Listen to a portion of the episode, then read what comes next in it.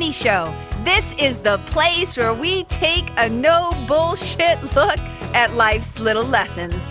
Here, together, we find the spiritual glory in even the most wicked hard story. This is a journey from fear back to love and how we can find our greatest strength and happiness in some of the most unlikely places.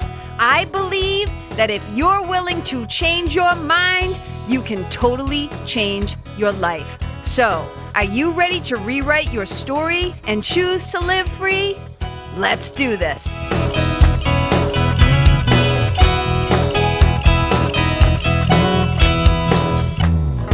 Hey, you guys, and welcome to the Karen Kenney Show.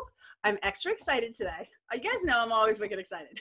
But I'm extra excited today because my beautiful friend, my dear friend, my beloved friend, Meg Haines in the house. I'm so excited. Hi, Megs.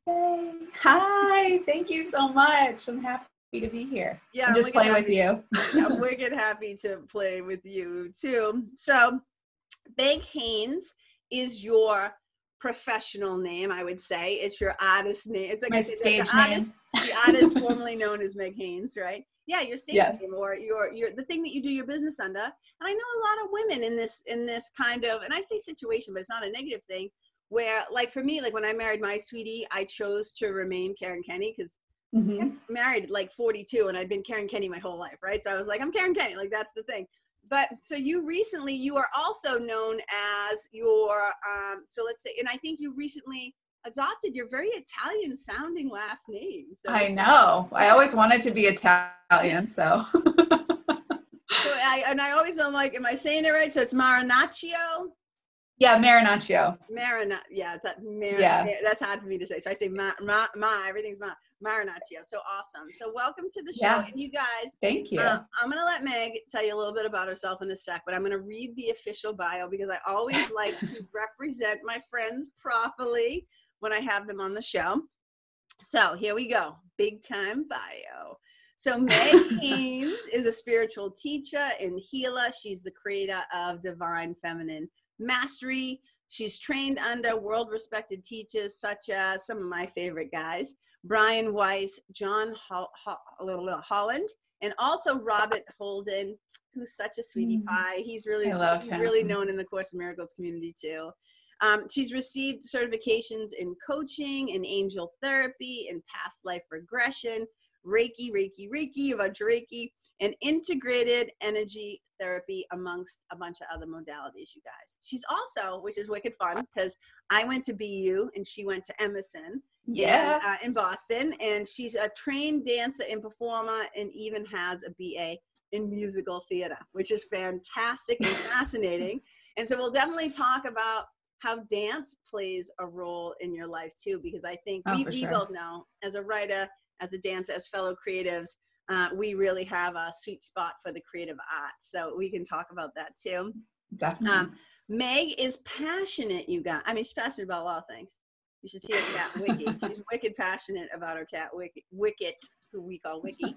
He's wicked cute.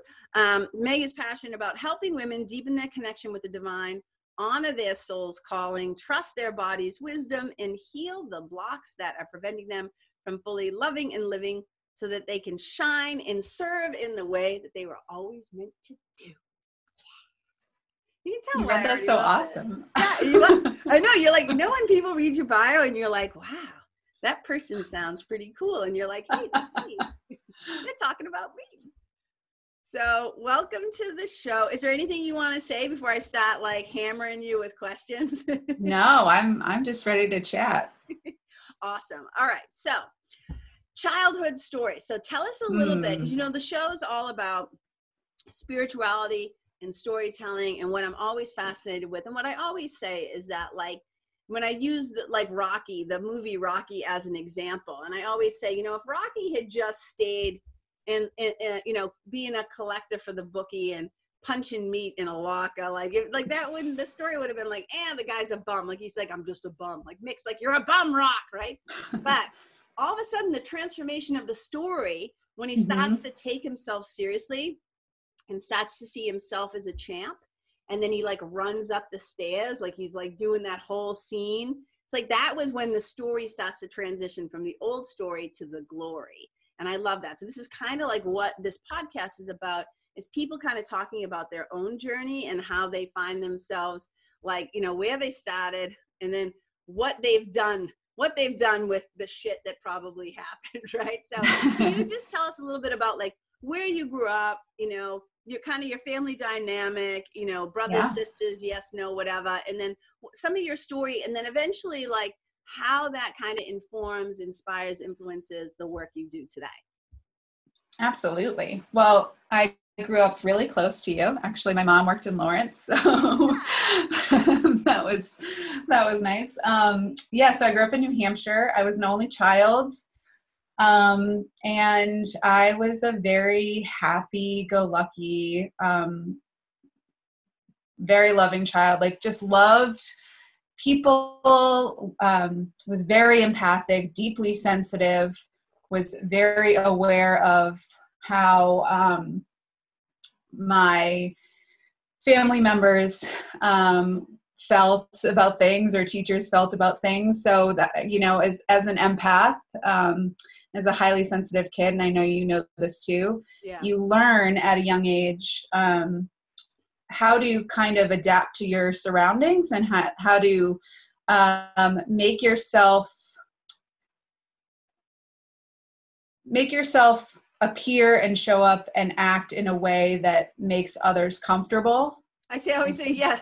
It's like what what is pleasing to others, like how what is pleasing. Yes, yeah, how, their preference of how you would be and look and speak and behave, right? So I call yes. that I call that the Cirque du Soleil yourself into some contorting yourself into some version that they find palatable and pleasurable, right? Yes, and I would say that my true nature was to be a very like I was a very vivacious, very like out like loud and and playful kid um i you know i danced from the time i was three on and was in theater and was singing and i did sports too but um i just loved performing i loved making people laugh and and making them happy um but i but with that it's like there was a time and a place for that so i always and being the only kid you, yes you got you, you can't fuck it up. well, yeah, so let's talk about that for a sec. So that I mean that's just I'm married to a um, an only child. Yeah. And I will sometimes say to him, you guys actually went in opposite directions of in in being only children in that mm-hmm. He is like because you, have said to me as one of your friends, I know this and I'm a, I hope this yeah. is okay to share publicly, but you're because you did not have siblings your friends became like wicked important to you. They're oh, like, 100%. Like your sisters, like your siblings. Yeah. Where my sweetie, when I say to him, Do you ever wish that you had siblings? And he's like, No. like he was just like all set with it.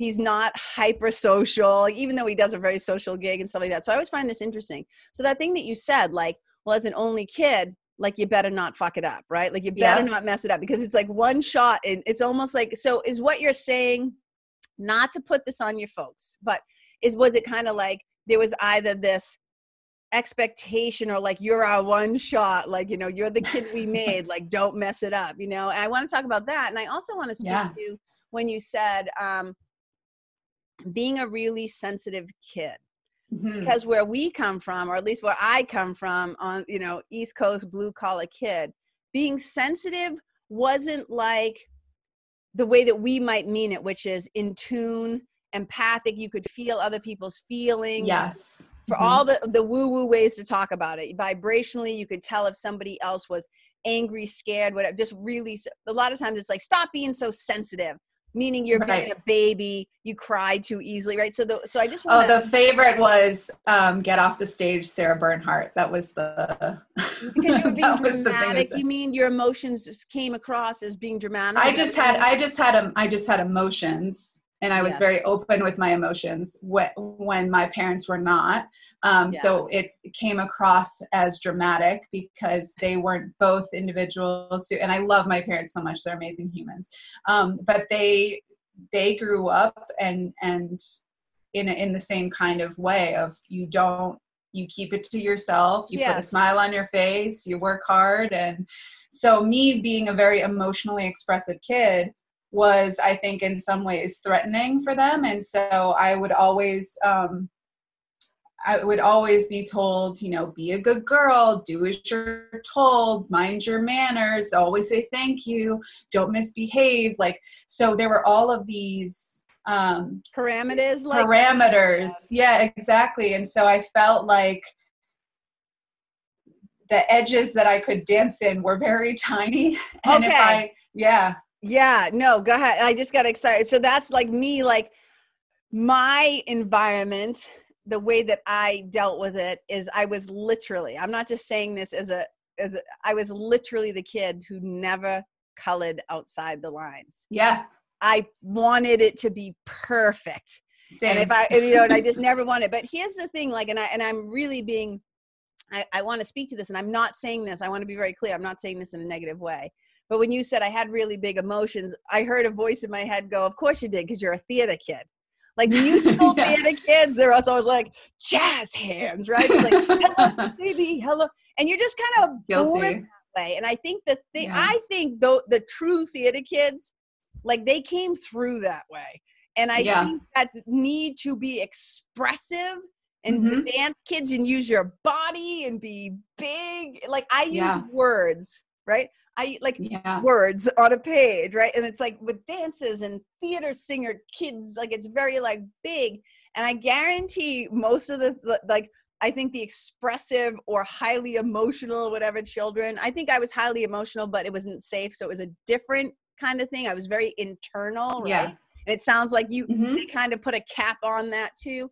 But I guarantee it's on some level it was like the experience for other people was or especially your parents and weren't your parents a little bit older when they had you or your dad was was yeah he yeah, yeah, they were both um, my mom was 35 when she yeah. had me and my dad was a couple years older so um, yeah. i was you know they were older they weren't they like they, the tw- I wasn't being raised by a 20 year old like I was, right? Right. Like, yeah, yeah, yeah. A little bit different. Exactly. But so I was gonna say the phrase was probably um, on some level that you were too much. Did you get told you were? oh, all much? the time.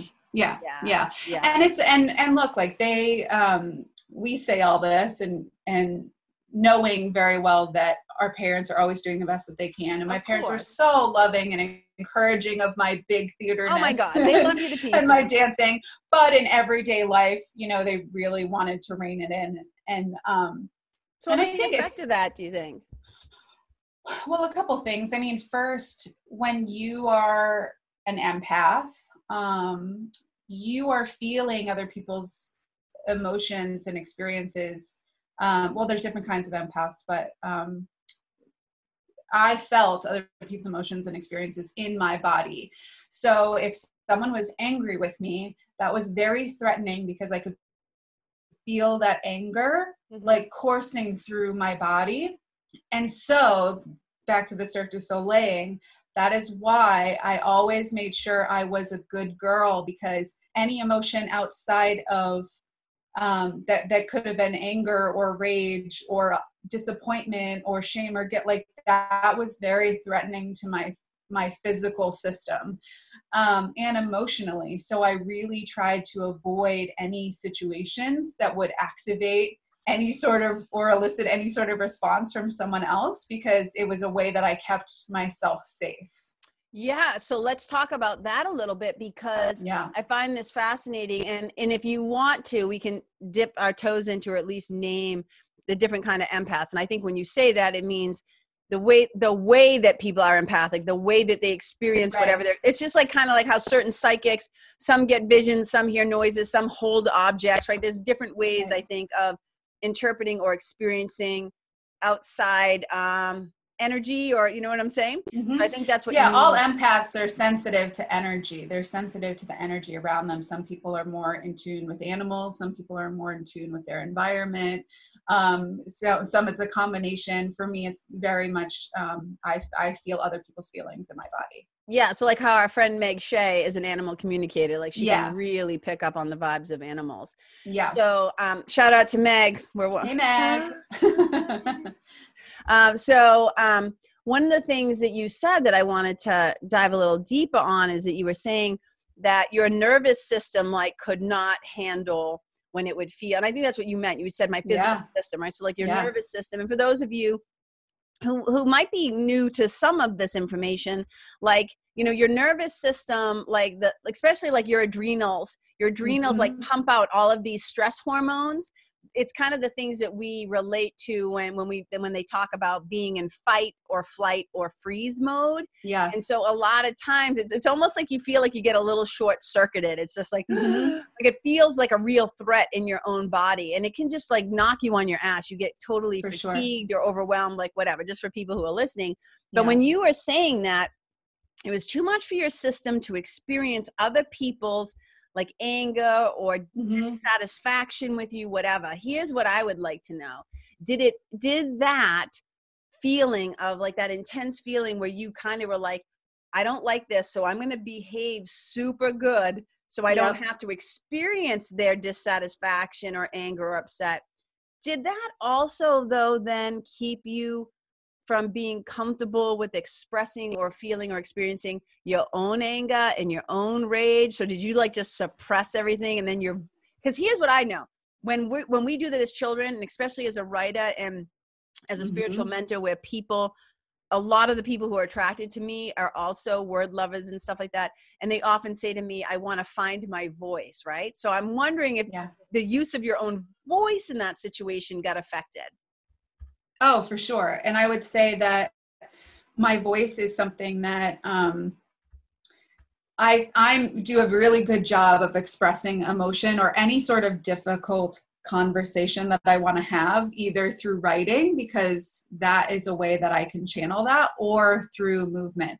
So, dance literally saved me for so mm-hmm. many years. Um, I would just go into my room and I would dance and put on, you know, rage music and just like work it out in my bedroom, just thinking I'm being, you know, just choreographing a piece. But really, I was giving myself therapy because I had no one guiding me through those emotions because especially emotions like anger rage like grief those were those were definitely not observed in my house Yes. And no one no one could guide me through that because they hadn't gone allowed themselves to move through that. Sure. So um so that kind of leads to the next part of the journey where life is great, grand, wonderful, um, you know, for the most part, like sure. some challenges here and there. Um, and then everyone in my life uh, started to get sick. Essentially, my dad was diagnosed um, with leukemia and had just a crazy percentage of survival. Um, wait, wait. So, how old were you when that diagnosis came in? That came in. I think I was in the fourth grade. So you're about like, let's see, fourth grade. Nine. Yeah. Yeah. So nine-ish. Um, and he didn't get a bone marrow transplant until um, I was. It was a couple days before. It was crazy. It was actually the um, I did the first show I've ever done. Um, and I was the lead role. I was so excited. I was just so happy. And then the next day he went in for his transplant. So we saw the show. How old were you when he got the transplant? Uh, 13. So, I mean, that's like a good chunk of time. Yeah. Like yeah. It was years. mm-hmm. Yeah. And meanwhile, during that time, my babysitter, who um, really just was like another mom to me, I grew up with her with her family while my yeah. mom and dad went to work. Um, she was also diagnosed with cancer and she passed away the next year. Um, my grandparents who lived with us, like they had their own house attached to ours, but um, they were always dealing with health challenges. They both had cancer.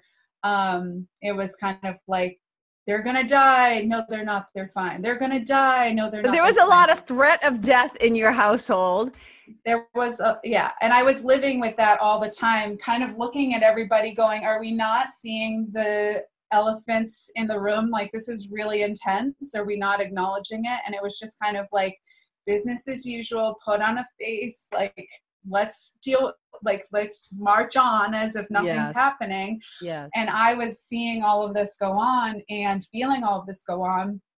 And it be, it literally became too much where all of those emotions backed up literally my body is it, and everybody's body is so wise and so brilliant in the way that it tries to teach you or bring to light things that it's inviting you to heal and work through. Yes. And um, my freshman year of high school, I didn't finish. I, I finished at home, but I didn't finish with my classmates. Um, I was out probably the last two months. They thought I had migraine, so they, they diagnosed me with that. Come to find out, I had acute sinusitis, where um, all of the sinus cavities were completely blocked and pushing against Ugh. my skull. So, talk about being stuffed up with emotions. Yes. and not being able to process that. And then also, they think I had mono at that time. So, like the deep fatigue of working through that. And so, I was just trying to to work through that. And then, um, and then the anger hit because I was like, okay, this is this is fucked up. Like, well, that's really- just it. I mean, imagine it too. Like, even yeah. if you had a sibling, and like, don't get me wrong, siblings can be a pain in the ass, but even my sister and I, who like, you know, mm-hmm. we, we will always love each other, but we are different, right? But if you put us in a room with other people, we can look across the room and know what the other one is thinking. So you right. didn't have another sibling, whether they were a pain in the ass or not, to even just kind of be like, are we really not, not going to talk about the fact that so and so's dying or like dad's got leukemia and wait, like what the like so there was no real outlet for you other than like as you're saying like dance and mm-hmm. creativity and trying to process yeah. it but it wasn't enough. Like you needed to be able to talk about these things and then your body just starts to do what it's just like hey. Hey let's deal with this. Hey. Yeah. Hey what's up? And so you know a lot of and this happens to it's not a, a female exclusive way of handling things but i think a lot of women tend to do this is that um if if you don't if you don't work through your rage and your anger externally yes. in some way it goes internal. Yes. And um i of course you know didn't want to put that on anybody, um, but it was really intense. And I found cutting as a way to release the anger and a way to feel yes feel the physical pain that i was feeling emotionally it's so fa- yeah so can we can i ask you a few questions about that oh for, for sure yeah. yeah. because so i think people it can be really misunderstood right so the way that it is often portrayed um, in um, TV shows. I always say the after school specials, right? The TV shows, like whatever, and they'll just do a quick flash to somebody's arm or thighs or belly, whatever, and there'll just yeah. be all these little lines like scars and stuff like mm-hmm. that. And people can often get confused, like, oh, is somebody trying to beyond harm themselves? Like, is cutting because they want to kill themselves? Is cutting right. because some people like i was just so numb i wanted to feel something you're saying right. it from like i had so many feelings so can you just talk a little bit of and i'm i'm not saying you're a cutting yeah. expert but you are in your own experience right you are in your mm-hmm. own experience so can you talk about yeah. that a little bit definitely i feel like what happened is um, when i get to a place where the emotions were too intense um, i would I and I always did it in the shower because that was just a very private place for me um, and I and water is very soothing. So it was like the emotions would get to a peak. I would retreat there, and I would I would cut, and that would be the release for me. So because I couldn't even scream, I couldn't vocalize anything. So this was just like the the only way that I could have that release from the pent up emotional buildup that was that was yeah and so surface. so when you say cutting and again not to be not to be graphic or whatever but i imagine there might be somebody listening at home who has a niece or a kid yeah. or somebody they mm-hmm. love mm-hmm. who does this behavior and yeah. the way that i've come to understand it through the many people that i've known who have had um, this and i just call it like you know it to me it's it's it's, it's a survival tool even though it's yeah. not mm-hmm. probably the most helpful right or you know right. kind it was the only one i had at the time exactly but so sometimes they'll do it with razors sometimes they'll do it with something sharp and it's basically you cut you cut and i and i'm trying to understand it because i've never i haven't done it so i don't mm-hmm. want to misrepresent yeah. it in my own language so you cut so you bleed but is it really about just feeling the pain or is it more about like so what psychologically like for you like was the um mm-hmm. what it was for you so it was a couple things and i never i never touched an area that you know, like I didn't, I never went near my wrists. It was always yes. my thighs, always a place where people aren't going to see. There's a lot, there's a lot more there. Um, and it was, it was, it was not in any way to kill myself or, or, yes. you know, do serious harm. It was just, it was just to have a release. Um, and that was my experience. Um, yes. which can be very different from someone else doing that as well. Yeah. Um, but I think I think it was it was a lot of things. I mean, it was the emotional release for sure, and then there was something just about, and not to be graphic about yes. this, and I and I also want to be very mindful of not um, romanticizing. No, I want I think, it to be, I want it to be honest, and and it's right. not again, it's not to be dramatic or graphic, but it's truthful, it's honest. Right. Well, I think there was something just about about seeing seeing my own blood. Yes. That made me go, okay, I'm still here. Mm-hmm. Mm-hmm. I'm I'm I'm here.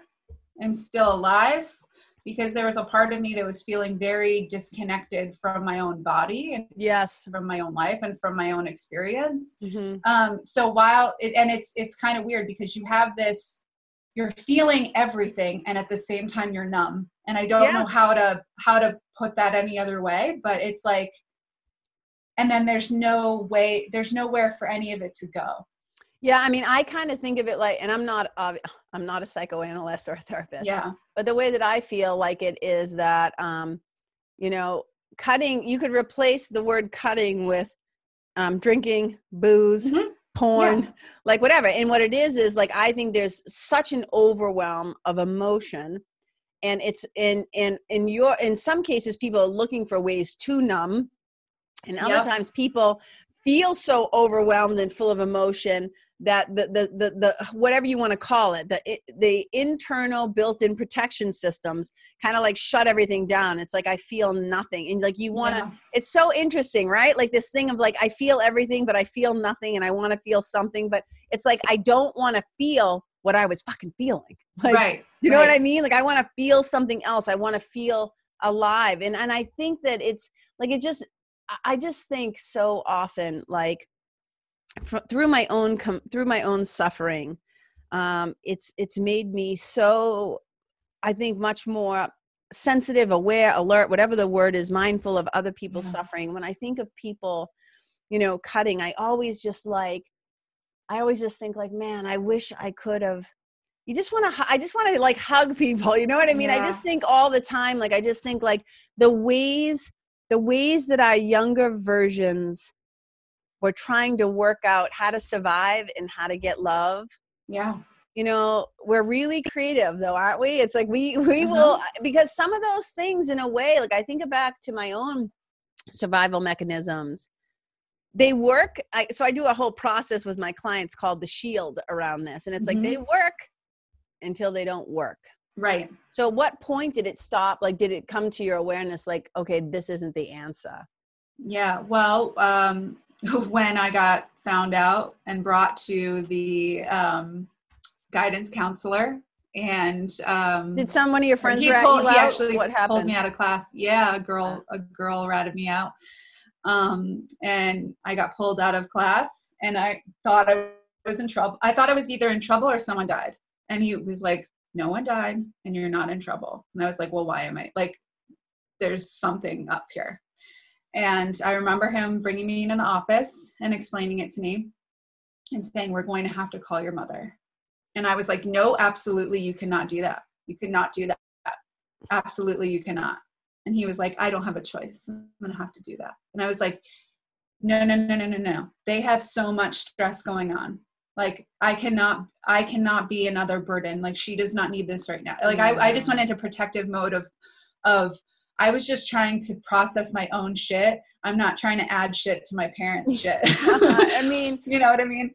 I was just like so self-aware of like this like this can harm that or she's going to take it as I she didn't love me enough. She's going to take yes. it very personal. And that's not what this yes. was. This was just me trying to work out the intense emotions of everything I'm feeling.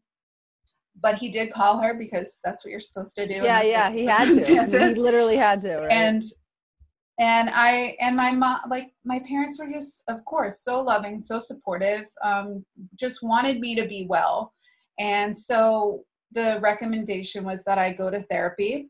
Oh and I um, went through a few of them. Yeah, I, I have and, my I own. I have my own story of uh, teenage therapist. Yeah. Yeah, yeah, it was. Uh, it was. I I really thought I was in a movie in a couple. I was like, wow, this like really happens. Okay, wow. All right. Yeah, well, so let's let's just take a moment, and you don't have to say her name. Do you did you know who ratted you out? Did you find out who the? Oh yeah. I, we say rat, yeah. but let's let's call it what it was, and this is what I wanted to acknowledge it and say. Um, she know, gave me a gift. She. I mean, it was it was gift, out of. Yeah.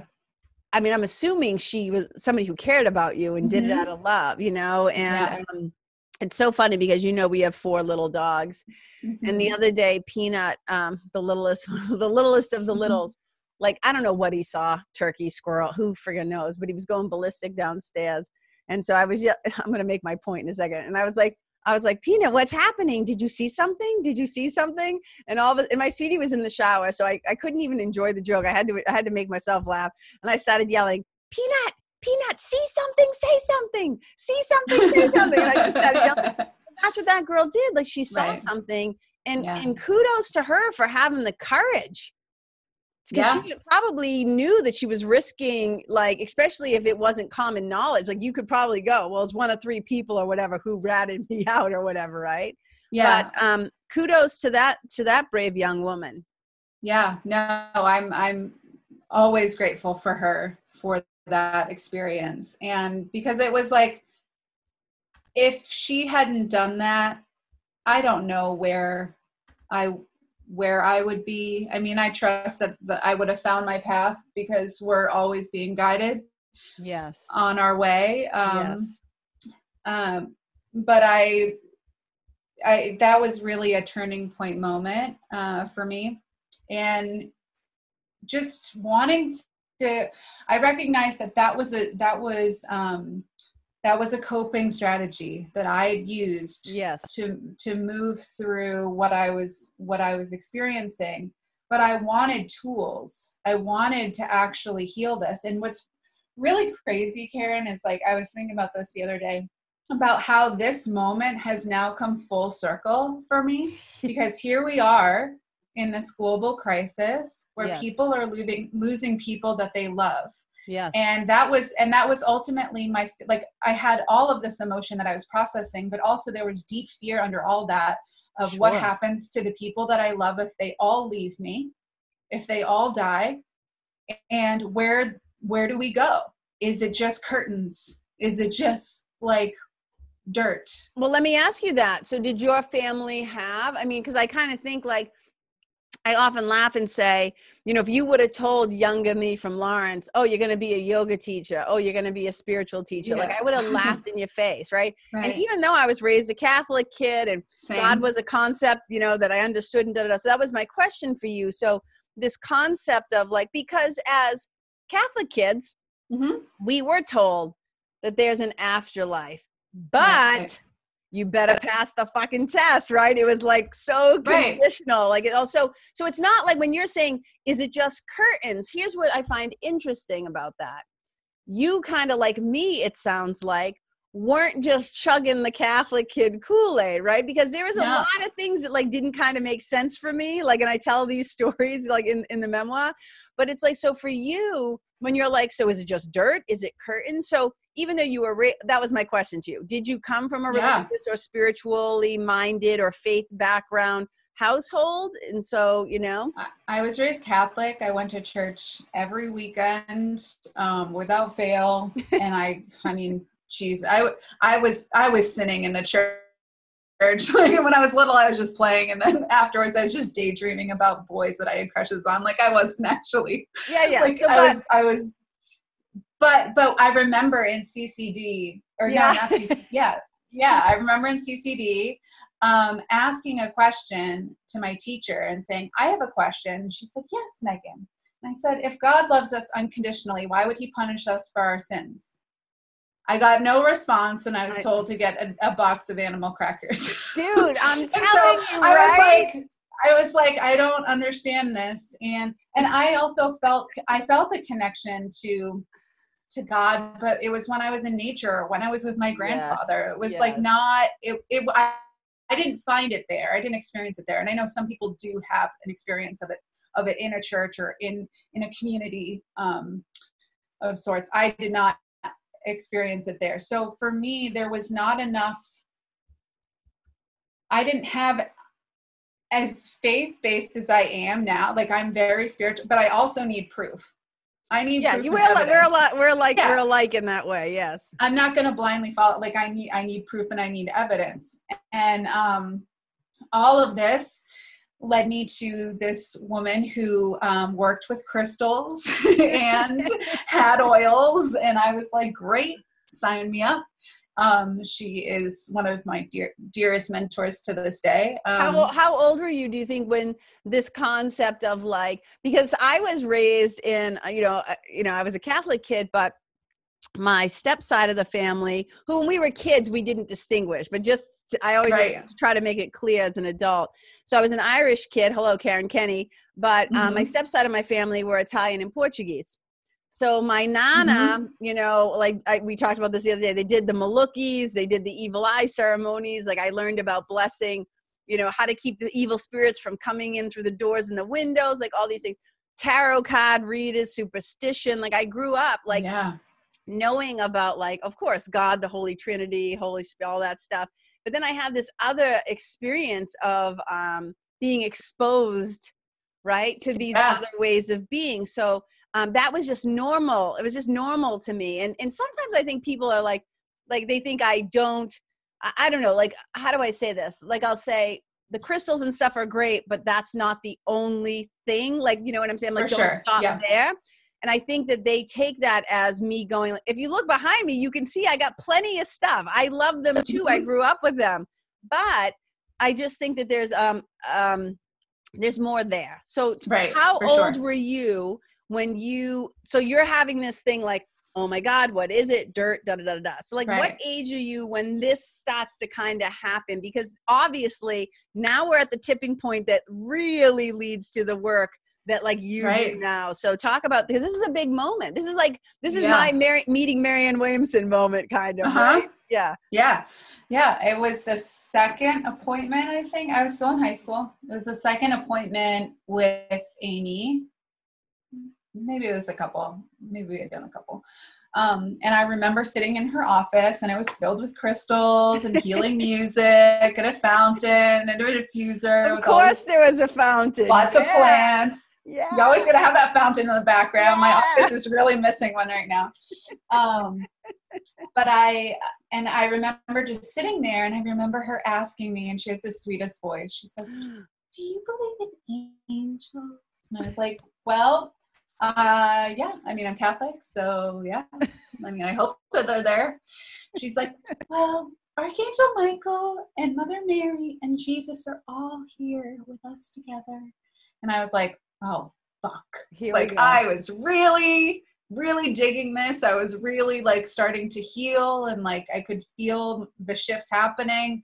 And now we're coming in with this. It was just, but at the same time, I was like, she's a really lovely lady yeah. I don't think she would she, she, I, am not getting the vibes of you know cult like or harm or anything anything there there's but no just, there's no jesus enemies coming your way right? No, like no. yeah.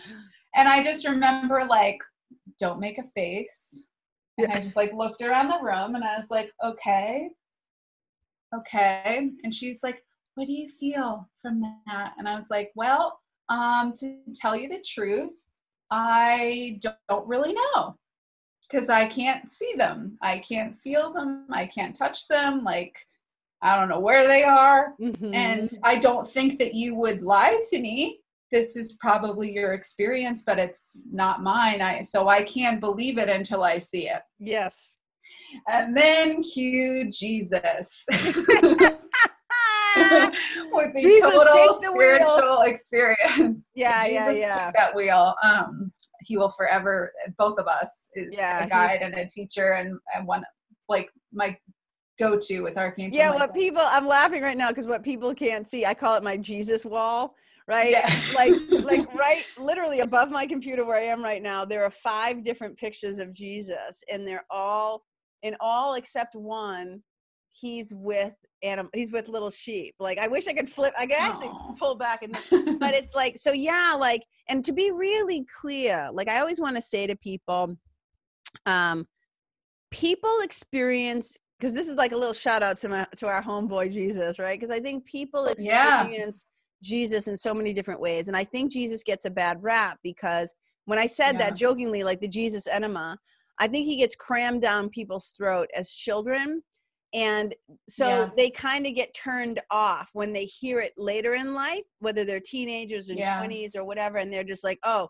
and people automatically assume that if you say jesus that you are evangel like you're evangelizing or that yeah. you're a wicked hardcore christian or whatever the thing is and i'm always like jesus to me is like a free agent right yeah and i'm like right. no one religion owns this and even if you don't consider yourself wicked religious or spiritual you can think jesus as kind of like the main character in a lot of great teaching stories he he's taught yeah. like i mean to me he's just an ambassador of love he's the like ultimate that. healer exactly yeah. exactly so i just wanted yeah. to kind of because sometimes people hear jesus and kind of like how you were experiencing when you were younger and how i've felt it when right. people have come at me hard with the bible thumpers right i'm just like you, you can feel yourself just kind of shut down and la la la block your ears. Those right. who can't see me but can hear me, I'm like blocking my ears, like no no no no no, mm-hmm. don't want to hear it, right? So I just want to say, yeah. keep your hearts and minds open to this concept of Jesus that Meg's about to share with us and her big like huge Jesus and like he comes in because it's not yeah. it's not like I just always want to say, like, can we just let Jesus out of the box? Can we just not try to put him in some little box of how we're we yeah. talk about him? Does that make sense? Am I making sense? A hundred percent. And okay. I think that it's what happens a lot of the time, like at least in my experience, um, is that Jesus was a teacher of love. Yes. He was a healer. He he was he was teaching love and compassion and i and a lot of people will use his name to then say say words of fear or condemnation or yes. or or that judgment. judgment fear and those are not his words. Those Amen. are that's not that wasn't his teaching. That's a human so, interpretation and manipulation of love. Exactly and yeah as humans we we know love as conditional. We don't know it as unconditional. That is what we're here to learn i believe. Amen. Or remember rather because yes. we already know it on a soul level. But um yeah so i was sitting there and all of a sudden i went somewhere. I don't know where i went. Um but i just i felt and every time i talk about it it's like i've never had the same experience again in the same like intensity but yeah. when i talk about it it's like i can feel it in my throat again this um do you feel emotional when you talk about it sometimes yeah yeah because it it saved me that yeah. experience saved me yeah. that was the that was and that and so you know in the full circle moment and i'll come back to that um of what's going on having it have of wondering like oh my gosh, what happens when everybody's di- your world is literally falling apart. You have no control. Yes. And then to witness like, oh my gosh, this is what lies on the other side, quote unquote, mm-hmm. but always with us. Like this yes. is this is what's real. Yes. And it felt totally um I just felt like my whole body just filled up with love. Mm-hmm. And every fear, every doubt, every worry, er, every thought of lack um, just completely evaporated. It wasn't mm-hmm. even, I couldn't even, I tried to like pull a thought and it just wasn't even there. And I just heard his words like, You are loved, you are safe, you are loved, mm-hmm. all is well. Like, trust me, mm-hmm. trust me, trust me and i did every fiber of my being i trusted and i and i knew it it just it wasn't even a like oh i hope that experience was re-. it was like that was probably one of the most real experiences of my entire life Well, so right. So when A Course in Miracles says like only love is real. Yes. It's so hard to believe that when we're in this construct of again, call it the illusion. In some traditions they call it the Maya, the dream. Right. It's so hard in this very like body centric mm-hmm. identified experience this world, right? So, you know, yeah. as Marianne, you know, often says, like Marianne Williamson often says, like, love is what you love is what you are it's what you're born with and mm-hmm. fear is what we learn here right yeah so it can be really hard to like kind of um accept that only love is real it's like so when when you're talking about that right i'm not telling you what your experience was but the way that i interpret that is in that moment you have what i would call the memory of god's love yes which totally. you have never actually left but right. spiritually our amne- like we have this amnesia here in right. this world thinking we have to now and then the religions tell us well if you just do steps 1 through 10 right just follow these commandments and maybe you get back in maybe you right. get to maybe. go home right maybe so i just think that imagery of your whole body being filled with love the experience of lightness that to me is that enlightenment yeah. right to get yeah. enlightened to be filled with the light that you are you are the light of the world like i just feel like yes in those moments like it's so beautiful because i've experienced it and it's and i can't say and i want to hear more about like how long it lasted like whatever but yeah. for some people i know some people who have been just like when they say the first time somebody gets high yeah. they're chasing that experience like again and again and again and again. And for a lot of people they say i've never i haven't felt it that same way like ever again. But like what a gift to have yeah. had that experience to in all this is what was so powerful too about what you said all fear which is like all ego thoughts yeah all ego constructs in it for a moment just dropped and it was like the veil dropped and it was like oh mhm yeah and i and you know i didn't um the other thing too is I've I've asked, you know, can I have that experience again? You know, and they always just say, you don't need it. You you already have it. You yes. already have it. You have it forever. So um, yeah, I left that. I I literally can't even tell you how long I was in. Like that's what I mean. Like I left. I I left my body. I left the. Yeah. I just remember coming to and Amy just asking, "Would you like some water?" And I was like just like nodding with my eyes like off somewhere. I think I paid her. I'm not I I know I did. but I just I I don't remember I remember like walking down the stairs. I remember getting into my car and I remember just completely sobbing. Just totally totally sobbing cuz for the first time in my entire life um I I felt and maybe not my entire life because I think as as children we're we're really tapped in and connected to that. But um, I just knew that everything was going to be okay, and I called my mother and I just said thank you, thank you, thank you, thank you, thank you, thank you for this gift of this woman. Like thank you mm-hmm. for thank you for helping me find this and that that was the turning point for me of there's something else out there and I want to know what that is. And I want to learn how to cultivate that connection. And I want to learn how to help other people do that. Now, granted, I started learning different modalities um, yes. right out of high school. Yes. But I was, that was not the path. I, at that moment, I was not like spiritual teacher healer. Like, that was not the path. I was, yeah. I always I was a musical theater major, so yeah, I was like thinking jazz hands. You were like Jesus in jazz hands, right? so I, I, was really like, it was kind of like off to the side for me. Yeah, like I was I was learning it, and I was I wanted to I wanted to study it because I wanted to understand it, but I also wanted to just have a tool I could offer my family and my friends. I wasn't even thinking about other people. I was just wanting to learn more myself and have something that I could offer to the people that I loved.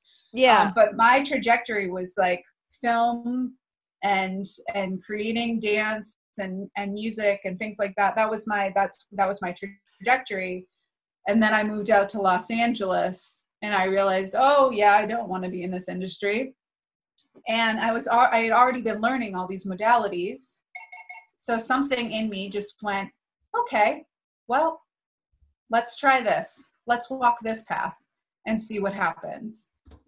And then it just well, I think what's so fascinating, and I want to touch on this because you and I, we often say like, um, we're we're on the same field, and we have like like we, we do the same. It's like we do the same work, but we do it a little bit differently, right? So yeah. Um. So I think it's really really fascinating. So I'll call it spiritual team. You'll say your angel team or your angel guides, yeah. right? So it's like I would say samesies different, like different samesies. But so as you're talking and you're saying, you know, when you called your and this isn't this is just um, I always say like I'm always while you're talking, I'm listening to you, but if a if a word impression or a thought impression or instructions come through, I'm like, all right, talk about this. Because I just yeah. want I think it's fascinating when you said and I called my mom and I was like, thank you, thank you, thank you, thank you, thank you for helping me to find this.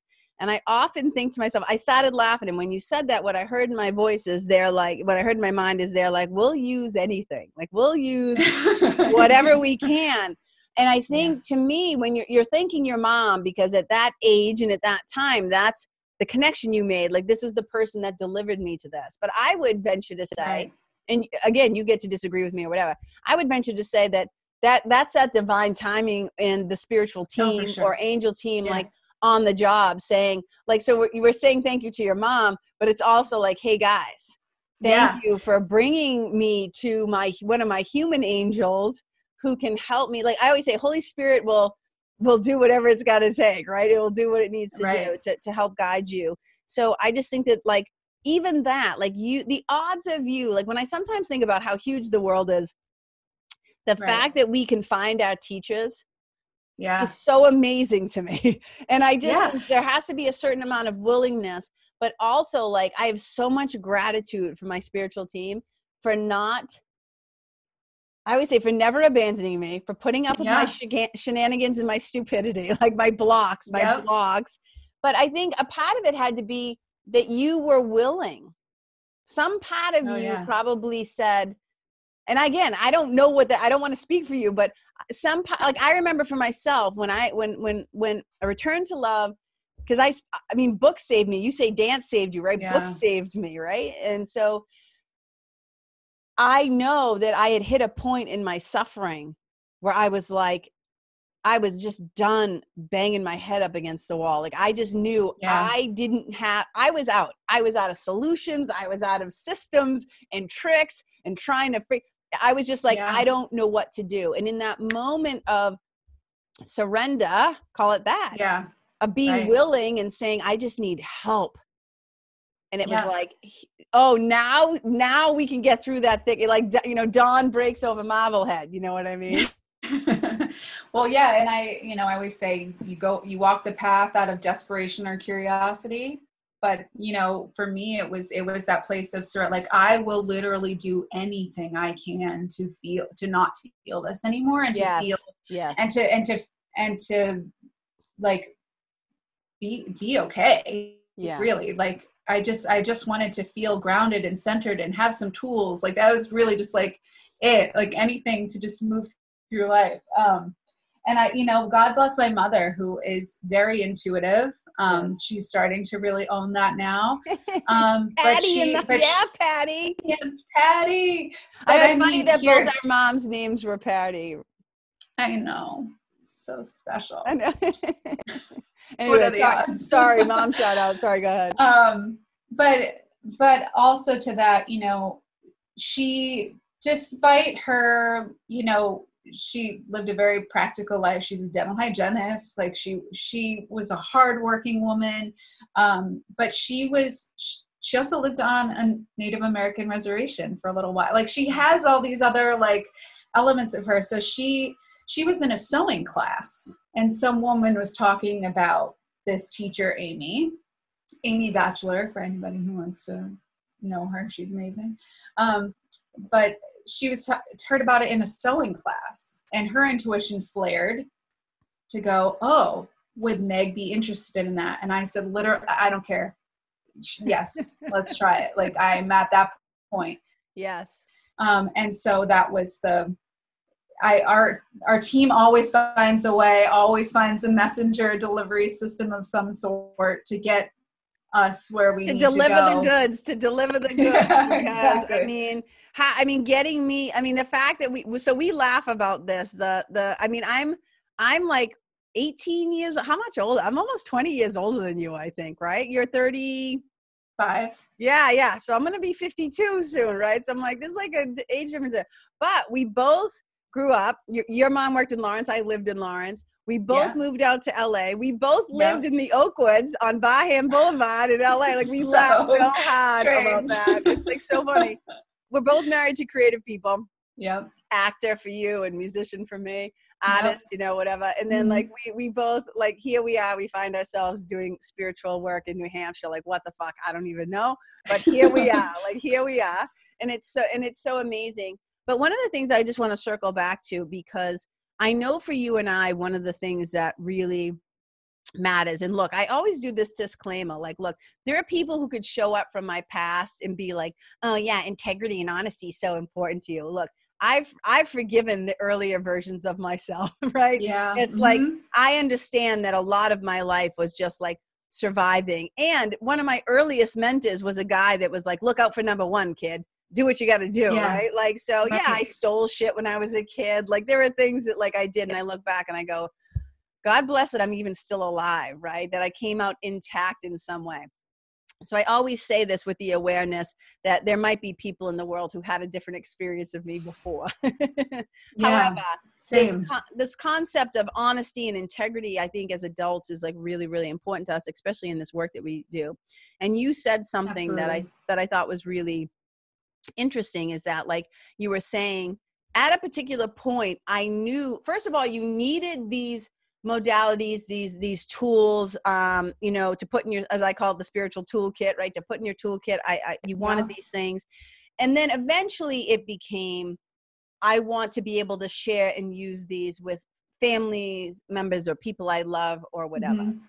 but you yeah. weren't you weren't i always i wanted to see how this lands for you and maybe i'm just the asshole that that has this experience but i've seen it with a lot of people uh, male and female who have huge followings they'll yeah. make a statement like when i was eight or when i was five or when i was three like i always knew like you knew that you loved to dance mm-hmm. and to express and you understood when you were a little kid not consciously, but oh, when I do something and Auntie so and so laughs, I like that. But you couldn't right. have broken it down at that level, right? So when I hear people making these claims like, um, and I think this is one of the dangers of giving away our power and putting people on pedestals and looking at them and just believing, like just chugging the Kool Aid of other people, of gurus and teachers. When they start saying, "Oh, I knew at five years old I wanted to be this. I knew at six. Like there's this one story and I'm not going to name who it is because I'm going to be professional and nice, but it's a dude. And he was telling this story about how when he was like, I want to say around eight years old, neighborhood bully kids like pissed in a, in a, in like a Pepsi can or something and made him drink it. And while he was drinking it, he says, in my head, I was like, you know, when I, when, you know, one day I'm going to have all this money and all this stuff and I'm going to make, and I'm like, dude, there's no way when you're drinking somebody else's warm piss, you're planning your empirical comeback. Like, do you know what I mean? Am I making yeah. sense? 100%. So for, yeah. For me, it's one of those things like people are like, Did you always know you wanted to be a writer? And I'm like, I knew that I always loved books.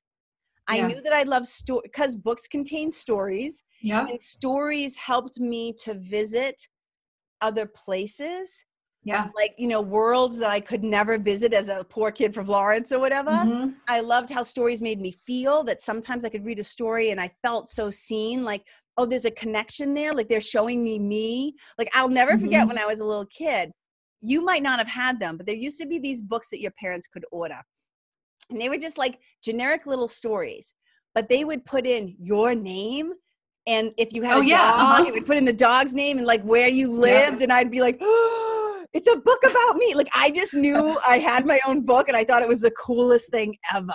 Like ever. You're, really and you're laughing too. Like it was like it was just like on romper room when she would hold up the damn tennis racket thing and go the mirror or whatever it was and go and i see karen and susie i'd be like she said karen like i would be so excited but i guess what i'm trying to say is like i appreciate i want to acknowledge that i appreciate that you didn't come out and be like i knew at five years old that i wanted to write books or dance in the would speak on stage i'm just like why do we feel like we have to go back and make our little selves prophetic in some way or like all right. knowing in some way to try and make our adult self feel like we're an expert or mass like am i am i adequate right now yeah absolutely yeah. and i think for all of us we can go back and we can see we can see the things that we were natural our natural gifts and our and our passions and our desires we can see them all laid out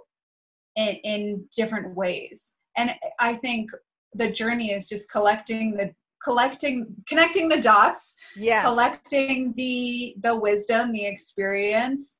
And you know i i think it's the uh, the the trouble i have and you and i have talked about this with a lot of um coaching and the way coaching is done is to just pick something and then to make a business around that thing and to kind of box yourself in such a way that doesn't actually allow your creative genius to be expressed or your intuition to really be the driving bus of that um, and, and that is what happened to me you know it's like here i have all of these modalities and i'm trying to figure out like what the expression of it is and i have a bunch of coaches being like this is what you do and here you go and like putting put putting Meg. Nobody puts baby in the corner, right? Like trying to put Meg in a box. And I and here I, I, am again in the box, right? In the container. like your childhood, like repeat trauma. Like, hey, let's just yeah, let's just let's just make Meg feel like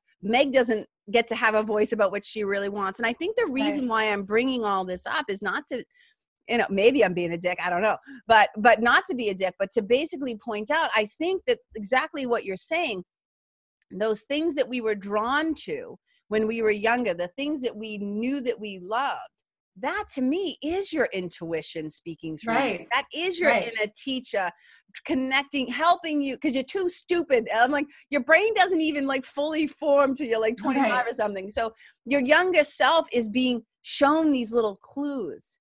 And you're open to it at that point. Like you're just open and receptive yes. because you haven't learned to shut that down or or off yet. Or to follow other people's authority over your own. Right.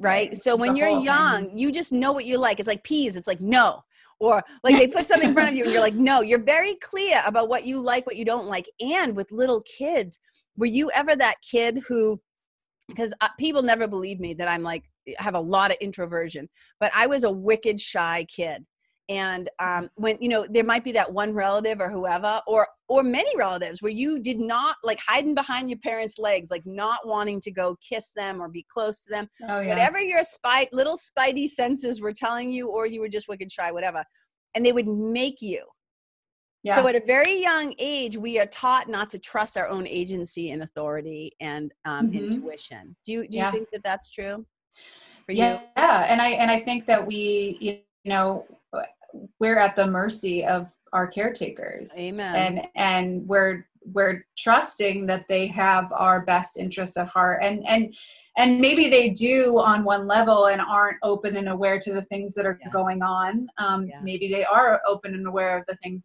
that are going on but they're in denial about it because of their own stuff whatever it is um, we're we're basically we come into this world and we're we're taught like these are the people that are that are going to guide you through life. You must listen to them trust them. Um, and we just and we do because we have no other choice not to. Otherwise we don't survive.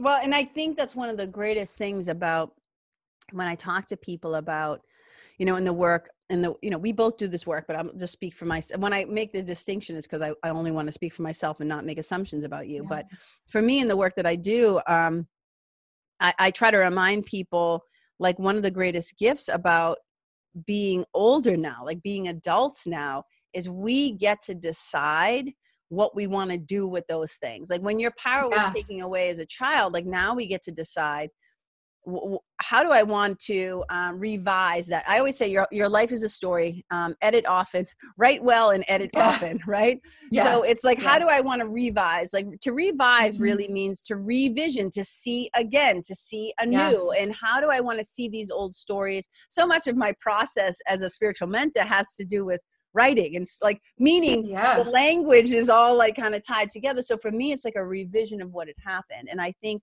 what what what you you were talking about um about all these different things that happened to you as a kid all the feelings that you felt all the experiences that you had and then it's like crystals and angels and i know you do you have in the past for me anyways i don't know if you still do them um, but angel card readings and all these modalities right? The reiki and spiritual all these different things have kind of come together yeah. to form what is i would say kind of your and i know you're many things i'm not putting you in a box but it's your it's your own yeah. creation which is divine feminine mastery so do you want to talk yeah. about that a little bit and how that kind of came to be and you know because i think what's interesting right now is that i'm seeing a lot of people Oh boy, here I am. Here I am being a dick again. But here's the thing: I just see a lot, and I just look, guys. I just report. I always but you're say, not. but you're not. You're not being a dick.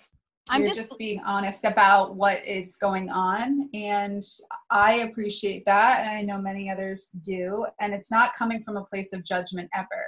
no, it's just. It. I just think it's kind of like how you felt as a kid, where it's like, a, guys, are we really going to ignore that all these people are sick and dying around us? Like, can we just have a conversation right. about it? And for me, yeah, it, I think in the spiritual world, I see a lot of it. I see a lot of spiritual bypassing. I see a lot of people, like, even in the forgiveness process, where they just want to, like, bypass and get to this piece. And I'm like, you don't get to bypass the accountability piece. Right. I'm willing to forgive everybody. I'm willing to forgive like I'm right. you know I'm always like this being human is like being in the fucking forgiveness Olympics and I am going for the gold. But it doesn't mean just because I forgive you that I want to still have lunch with you. Right? right? It's like there's these steps that a lot of times we like to skip. And one of the things that I see to to speak to exactly what you were just saying is that people think that if you're being an adult and you got your eyes open and that you're being discerning yeah that you're being judgmental and we're not supposed right. to judge each other and i'm like dudes one of spirit one of the things about spiritual maturity is that you take a good long look and you do yeah. get to discern this is not for me this right. doesn't feel right i don't right. particularly like how that business is being run or that thing is going down you get to discern it doesn't mean that you're saying that person isn't a child of God and they're not lovable and they're evil, but you get Absolutely to say, not. hey, that's kind of fucked up and I don't like that. You get to discern and still be right. spiritual. Do you, right? You mean, I know you know what I'm talking about. 100%. Yeah. Okay. well, and I think I do. And um, look, ultimately, anybody who does this work or is guiding people or coaching them or whatever, you have a responsibility. Amen. You have a responsibility Huge. to do no harm, to show up to those um, sessions and uh, into that relationship uh, with with no dependency of how that person should show up so that it feeds your ego or so that it makes you happy or you're you're there to be a guide. You're there to be a vessel of of of love Amen. for that person and hold space for that person. And they can't no one can heal and truly be vulnerable and release if they are in a space of judgment. It's not going to happen. Well and it only causes yes. more trauma and more trauma and more trauma. And my thing like where i like i'm i'm i'm peace love and happiness but don't fuck with people. That's when i get my that's when i go red. You and um, i you and i have had these uh we've had a few of these conversations you yeah. and I. so i'm more like i'm la- those of you who can't see me i'm just almost doing like permanent double amen hands. And i'm kind of i'm kind of like asking these questions already knowing on some level what you feel and think about right. it but i want the rest of the world to kind of hear it because you and right. i you know are really good friends and we talk about this stuff and i yeah. think one of the things that we're seeing so much of that annoys me and we're going to circle back we're not forgetting about dfm divine feminine mastery what what kind yeah. of sparked this whole thing is this is something right you guys let me just say this unless meg is on my show you will never hear or uh, you know help in, in helping me in one of my group programs or bringing her in as a guest teacher kk's probably not going to be teaching about feminine anything right? Like not that and i don't say that negatively but yeah. I'm more of a student of that than i am somebody who can speak to it because you guys know uh, there's a lot of masculine energy here and it doesn't mean that i don't have Meg's always so kind to me, and she's like, but you do have a softness to you, right? you do, but you I get. so what I'm saying is, I don't go in a lane that's not my lane. Like I don't right. try to. I'm not over there teaching on. Not that I can't have a conversation about business and branding in particular, like whatever. But I, I probably I always say like I know enough. I know what works for me because right. I trust my intuition but I probably know just enough to be dangerous. And I think that's what we're seeing a lot of is people yeah. people who are in the coaching lane of either business or mindset and they're now kind of trying to jump into the spiritual lane and they're doing things in a way that just like you said it can be they know just enough to be enough to be dangerous and they can be really harmful and saying things about that they know how to hold space and that they're intuitive. Oh, yeah. I'm like, I keep seeing all these people hanging a shingle. And I always yeah. say, just because you call yourself a thing doesn't make you the thing. But Amen. I see all these people like hanging these shingles saying, I'm an intuitive coach. I'm an intuitive this. I'm an, intu- I hold so much sacred space, sisterhood, all this stuff. So my point being is that divine feminine mastery is something that you have, you've been swimming in that pool for a long time. Yeah. And I feel like all of a sudden there'll be like I there'll be like a trend. Yeah. Or they'll be like, oh well I see so and so doing that and they'll skim or steal from the you know what they heard and then they try to Mr. Potato Head their own offering and I'm like, but guys, you don't really know yeah. what you're doing. And it's not me. I always say God doesn't need me to police the universe. So I'm I'm right. not like on their pages calling them out and do but I see a lot of bullshit. Mm-hmm. PU, PU, something stinks. Okay. Right. So when you came up with Divine Feminine Mastery, like, t- tell us a little bit about, because I feel like when you were saying all these things that you were kind of these tools. Yeah. It now has flown into this offering this monthly membership program and if i misspeak the description of it correct me please yeah but will you create like because you know how to hold safe space thank you well i and i've i've worked on that for a long time um and again it's like i've been doing i've been on this journey for 15 years you've been on this journey for many many many years and it's like I think that the the world that we everybody just wants to get to the destination in a hurry. Everybody just wants to get to the thing to say that I'm the thing now.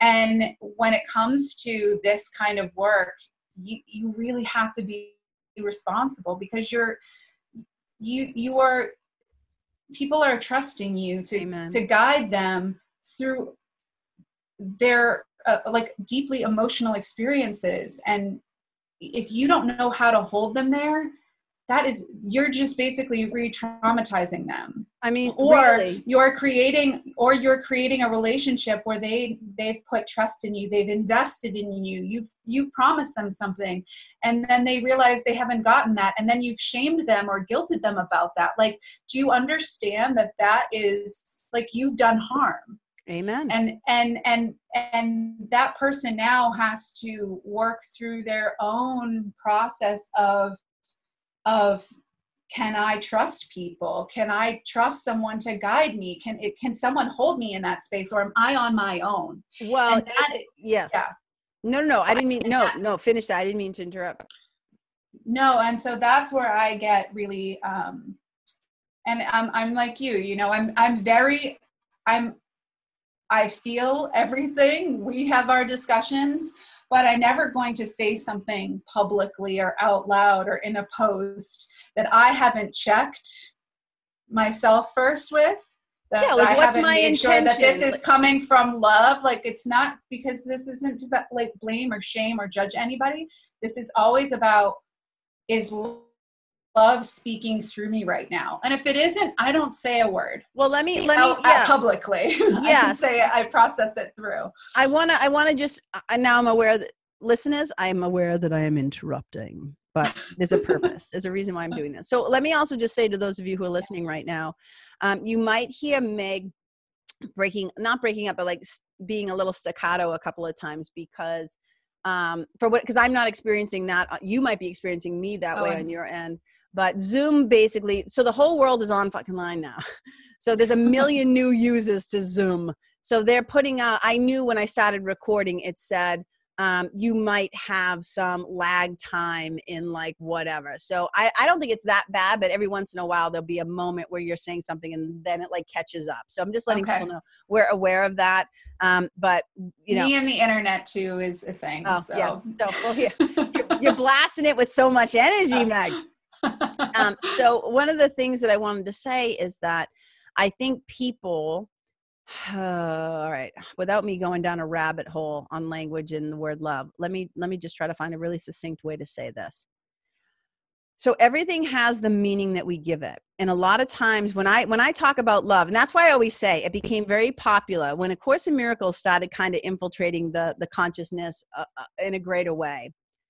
I was like, if I hear one more yoga teacher say, um, choose love over fear, I was like, I'm to, I'm just like going to punch myself in the face because they don't really know what they mean when they say that, or they don't really know what A Course in Miracles meant when that kind of became the thing. And we're not right. talking about human love when we say that because human love is very, very persnickety. It is very finicky. Yeah. It is very conditional and temporary. So Right. There's a lot of misconstruedness, I don't even know if it's a word, around the word love. So I want to make a point. When you were just saying, I ask myself before I post it, before I do something, before it comes out of my mouth, like basically what you're saying, as I understand it, like what's my intention here? Like why am I yeah. doing this? Why am I saying this? Am I being of service? Is it is it to be and I always tell my writing people, you know if something is hot for you you either got to write it cold or you're not ready to write it yet. You cannot come from the wound. You have to wait until there's been yeah. some healing or a little scar tissue right? Because yeah. then because Absolutely. then you're just out for revenge. Never write the story too soon okay? So you're that's the question you're asking yourself. But you say i'm saying it with love. Okay but then somebody might read what you wrote and they're like well if you're calling whoever a, an industry, a system, a person out on their behavior, how can that be loving? And I'm like, because this is, I did all that to get to this one sentence. because sometimes love is fierce. Yeah. Love is not care bears and little heart emojis and like love is the always, truth. Thank you. Yeah. Thank you. So sometimes so we can't be lying and denying it. You know, if if if like sometimes the most loving thing you can say, I always say, is no. Yeah. I love you enough to say you are a pedophile and you've been hurting little kids, so you need to go to jail. You're still yeah. a child of God. We understand, right? We're not right. putting you there because you're an evil, like whatever. Some people would call that evil, whatever. But what I'm saying is the intention with which you do something is everything. So we can yeah. say no we can say, Give me back my key. We can say, This relationship is over, but from a loving place. Does that, yeah. am I, am I, is I being clear, I think, in what I'm trying to say? hundred percent. Yeah. Okay. Okay. Because I, you know, anytime I say anything like that, it's like, I, I always see the people that I'm talking to as children of God. Like I know, I know who they are, but who they are showing up to be and how they are acting out and how they are harming people consciously or unconsciously is not cool. Amen. And so that is where I feel my responsibility, going back to responsibility, if, if um, again, not to police people, but just to say to other people, hey, this is what an experience is supposed to be like when you're working with someone who's guiding you through an emotional experience or a spiritual experience. This is what it's not supposed to be like. And if, if you're experiencing that, that is not okay. Well, amen. Because that's one of the things when you're leading. And, you know, I'm just kind of repeating what you're saying because you and I have talked about this ad, ad nauseum. about like coaching anytime you step into a leadership role, aka a position of hierarchy or power, where one claims to be employer, employee, you yeah. know, teacher, student, coach, um, client, mentor, mentee. There's all of a sudden this thing where there is there is an opportunity for somebody to be manipulative and for somebody to be taken advantage of. And I'm not yeah. saying that people do it on purpose. I think some people are completely narcissistic and they convince themselves that they are an authority on a thing or they call themselves a master or an expert or a guru or whatever the thing is. And one of the things that you and I always talk about is the danger when people give their power away. There's this exchange of, well, you have all this information. I'm going to give you money for it. So now there's an expectation. Like there's all these energy roles that are like happening at the same time. But the person who is yeah. in that moment, because we are all students and teachers of each other, let's be really clear. But whoever is playing mm-hmm. that role in the moment, they have got to have deep integrity. Like they have got to mm-hmm. understand. The power in the position that they are in and if they aren't in it to be hmm. helpful, if they don't know how to hold space, like I've seen so many business coaches, like, because this is, and I, let's talk about this for a second. You can tell me if you agree or disagree. I think that what we're seeing, there's a reason why I can't speak for you, but there's a reason why I don't say I'm a life coach. I am a spiritual, A, because I am a spiritual mentor and I get trained to be a spiritual mentor. Mm-hmm. But I want the word right. spirit right in the title because I believe that that's the solution. Yep. I know that spirit is the solution to whatever yeah. is happening. Okay. So that's why I do that. And I think that what a lot of people in the coaching world, in the business world, in the brand, all the different ways, right? Entrepreneurial, let's just say that world, what they're finding is they can have all the fucking strategies and systems and whatever they want. But if people aren't dealing with their shit, if their internal game is not happening, their external game, they will not take action, they will not implement, they won't be happy with your services because they'll still be stuck. So I think a lot of coaches and stuff like that and again you can you can disagree with me and interrupt me at any time. I think what they're recognizing is shit. I'm delivering strategy strategy strategy strategy but we're bumping up against they need spiritual help. Right. And they don't want to farm that out. Like they don't want to call in a meg or a kk or whatever mm-hmm. and so they try to take on that role themselves when on yeah. some level they have no business doing that Absolutely. And that's not to make you and I special. It just happens that in this lifetime, who knows, in another lifetime, maybe I'll be friggin' a juggler in a circus. Well, I would never be in a mm-hmm. Well, hopefully I'll never be in a circus because of poor animals. But you know what I'm saying? Like yeah. in this lifetime, this is my assignment. So I just find that you have to be honest enough with yourself to yeah. know what your skill set is, what your ability to hold safe in sacred spaces. Because I've seen a lot of coaches be able to take their people down into the darkness. And I know we've talked about this. There have been mm-hmm. events where somebody opens up a journaling or a visualization experience and they take yeah. people into their trauma, but then they don't know how to take them out. Yeah. Oh, uh, yeah. i am gonna st- I'm gonna just uh-huh. shut up for a second and let you respond to all of that. So, what do you think? No, I I 100% agree, and and you know it's like this this work isn't it's not cool, it's not trendy. It's right? you know like this isn't a green juice.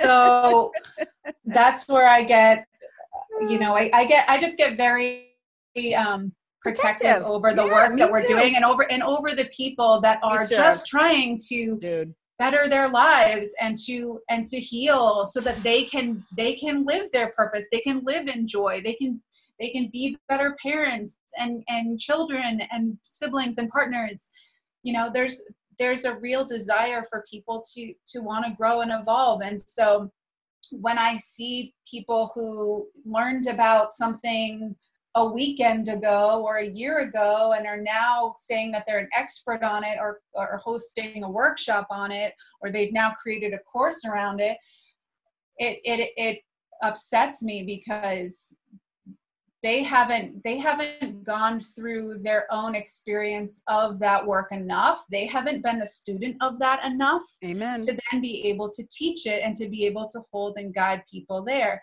I don't have a problem and neither do you outsourcing and saying you know what? I'm not the teacher for you in this moment. Kk is the teacher for you or you know what? You're dealing with deep trauma in the tissue. You got to go to marianne for that one. Like That's i right. i don't i i know where my boundary is of what i have the capacity to do for you and with you. And i don't ha- if i'm not the teacher for you then i trust that because i'm operating from a higher system as are you. I'm not operating from ego and i'm not operating from like well how many clients can i get scarcity.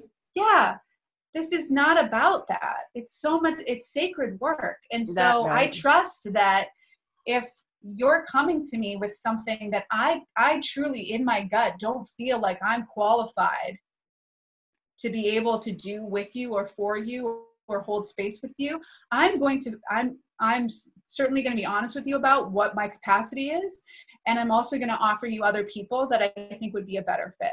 Amen. because that's the right thing to do yeah so we both work with a woman named marianne c who you yes. introduced me to and Love and her. um i'll never forget when i first um you know was r- reached out to her i mean she almost turned me away and said like i don't Mm-hmm. know if i can actually help you and i thought shit that makes me want to work with her even more because she's so in integrity right she's so in integrity yeah. and um we we kept communicating and um and now we and, and she did take me on as a client and we've had an amazing experience. So I always i always say thank you no matter how i'll be saying thank you to the end of the time.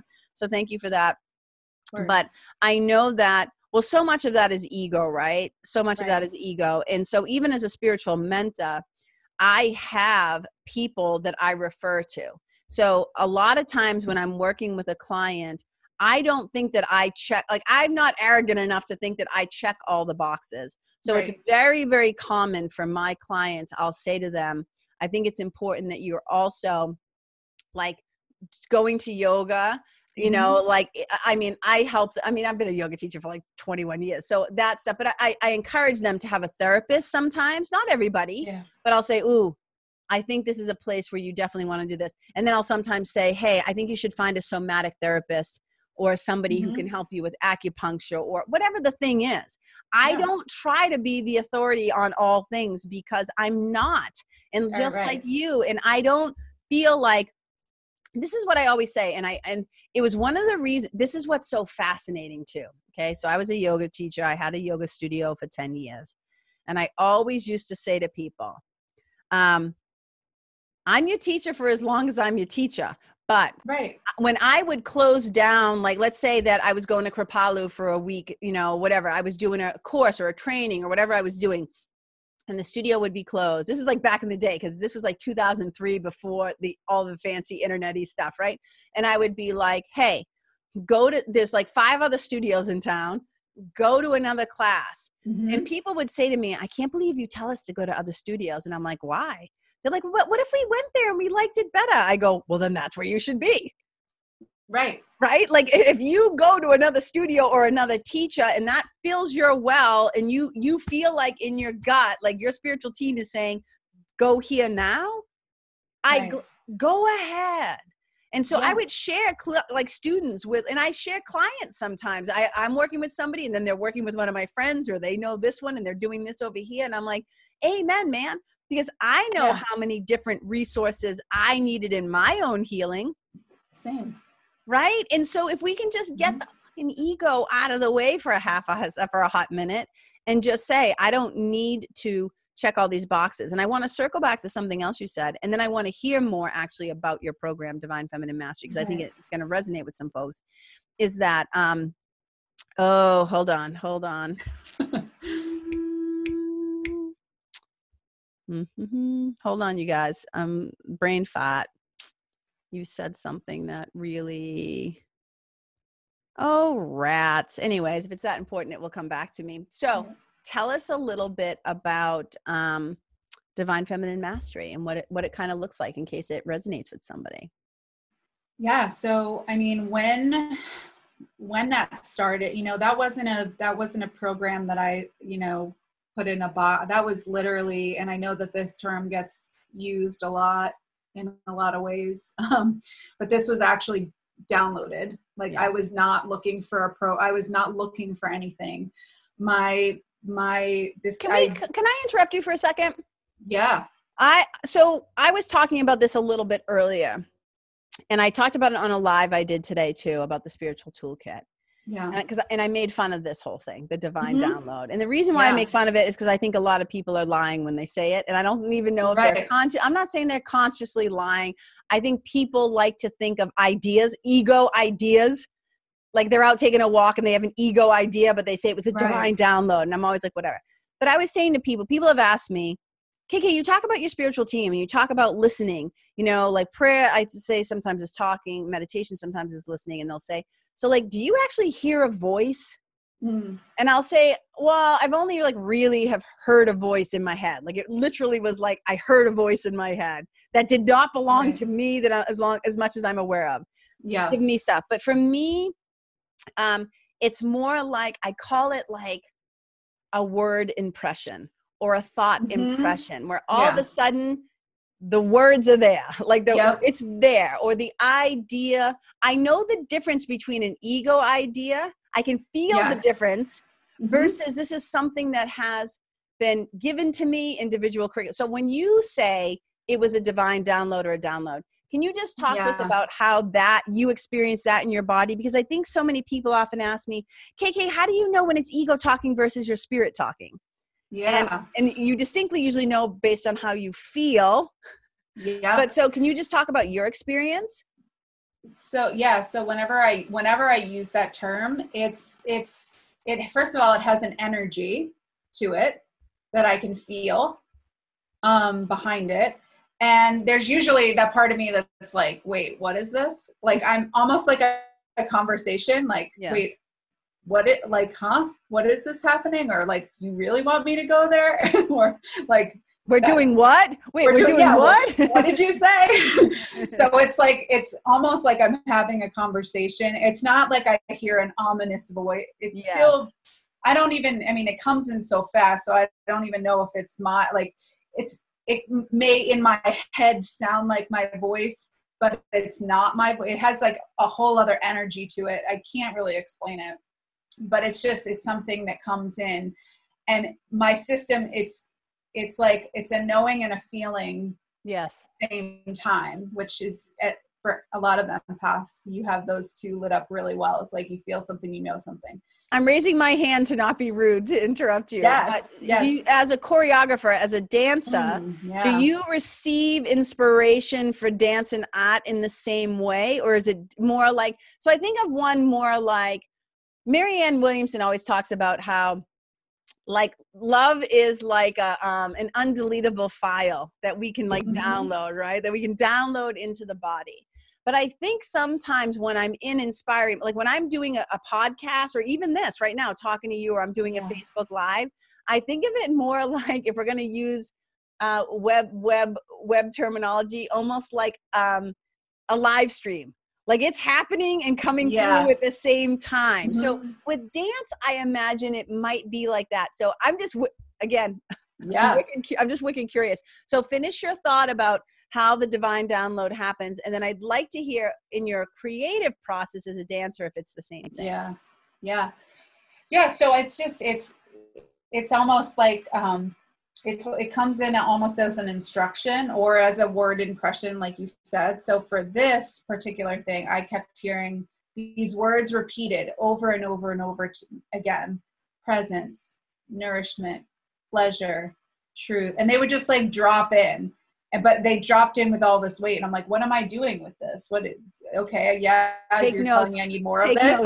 like i was just like okay like um I, I thought it, if I wasn't even thinking, oh, this is a program. I was like, oh, they're okay. Yep. This is this, this is they're t- they're leading me through a healing process. Is what I thought mm-hmm. they were doing with these words.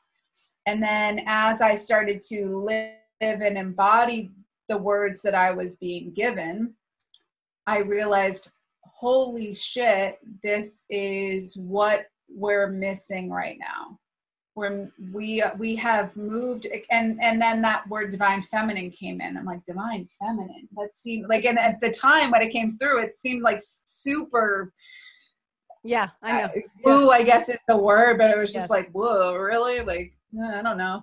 Um but i i realized that these were um and what came through was like invitations. Like these mm-hmm. were invitations to help us get back into a more feminine flow to get out of this very masculine way of working and living and being that has burnt us out and and um, basically detached us as a society as a humanity and we're trying to repair. So it's not that the feminine is like now taking charge. It's just that we're we're needing more of yeah those those invitations which we're now getting. We're now getting these we're now living these invitations. So how crazy 2016 it was coming in and now it's like oh okay presence yeah we got a lot of time on our hands to actually practice that.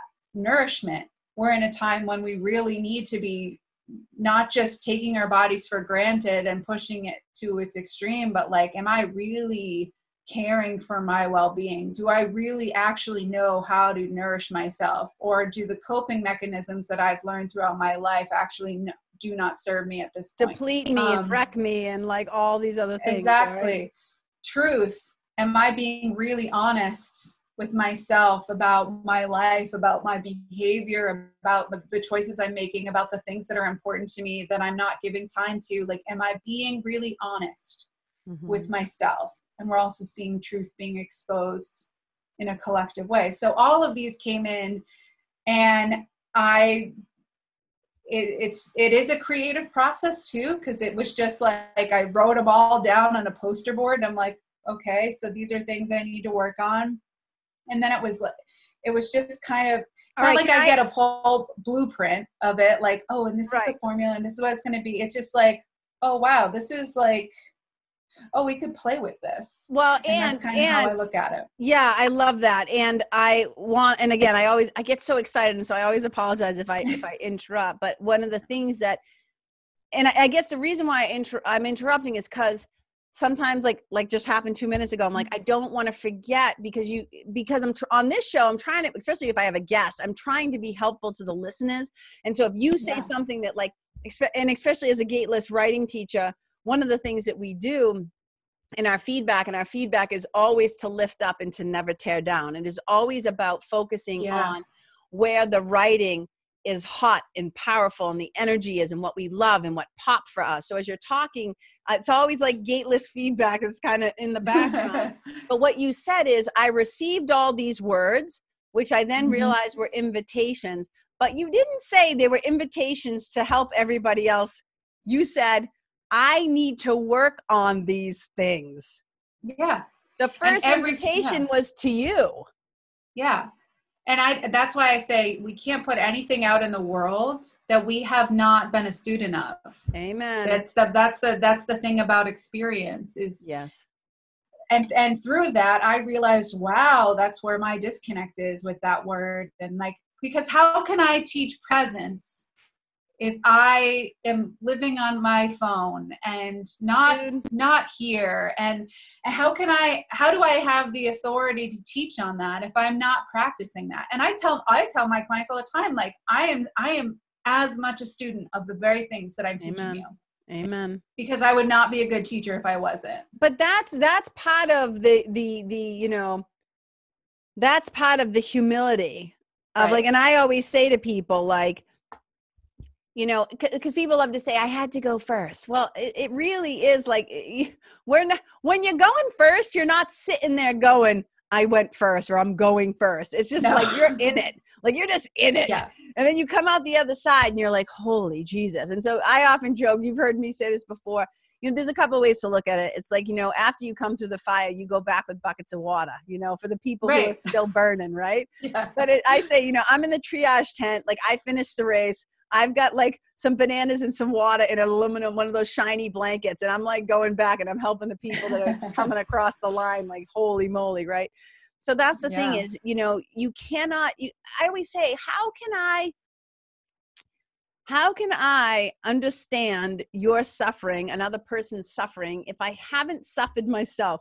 How can I give advice right. about having a daily spiritual practice if I, I mean, and here's the thing I guess like i mean this jokingly like fuck us because apparently you can do that because there are plenty of people giving advice and telling you to do things that they are not practicing in their own daily life and that's one of the things i think where the internet gets a little squirrely is that right. you can be sold a bill of goods about how things appear right because this is the age like talk about so you and i um you know have um, talked about this in the past because we're, we're you and i are all, we're always talking just as friends so it's not like whatever yeah but but now in this day and age when anybody can have a platform like back in the day you could have an opinion but you only shared the opinion in it used to be in person right because right. there weren't text messages and Voxer and facebook and instagram like now everybody has a has a soapbox to stand on or a platform and yeah. they can the performers, the pretenders, the narcissists, the friggin' um, you know, perfection, the people who are, you know, trying to sell you something right. can make things appear a very particular way. Right. Right. And if people don't use their intuition, and I think of all the work that you do, the thing as an intuitive, the thing that I love that you encourage, and it's also in my own way what I'm doing with my own people, where I always say, like, I'm not interested in creating codependent relationships. No. So, so much of being able to navigate this online world and deciding who you're going to be with, friends with, sleep with, buy products from, coach with, mentor with, what church you're going to go to, what authority you're going to listen to. Like like Russell Russell Brand was saying the other day about how it's so fascinating to look at the system of authority right now and how trusting we are like the government mm-hmm. just says stay in your house. And I'm not saying we shouldn't. We should. But I'm just saying right now we yeah. should. But they just say like go in your house and then like little sheep we all just run into our houses, right? Because right. we trust, we've made a conscious choice that this is the authority that's going to keep us safe. And we're seeing that on a yeah. mass scale. And again, let me repeat, we should right now follow that advice. But what I'm saying right. is, in other interactions in life, especially with the internet and stuff like that, anybody can make it appear the way they want it to appear. And if we don't trust our own inner teacher, if you don't trust your own angel guide, spiritual team, Holy Spirit, intuition, gut instinct, whatever you want, higher self, higher knowing, divine intelligence, thousand words for it, mm-hmm.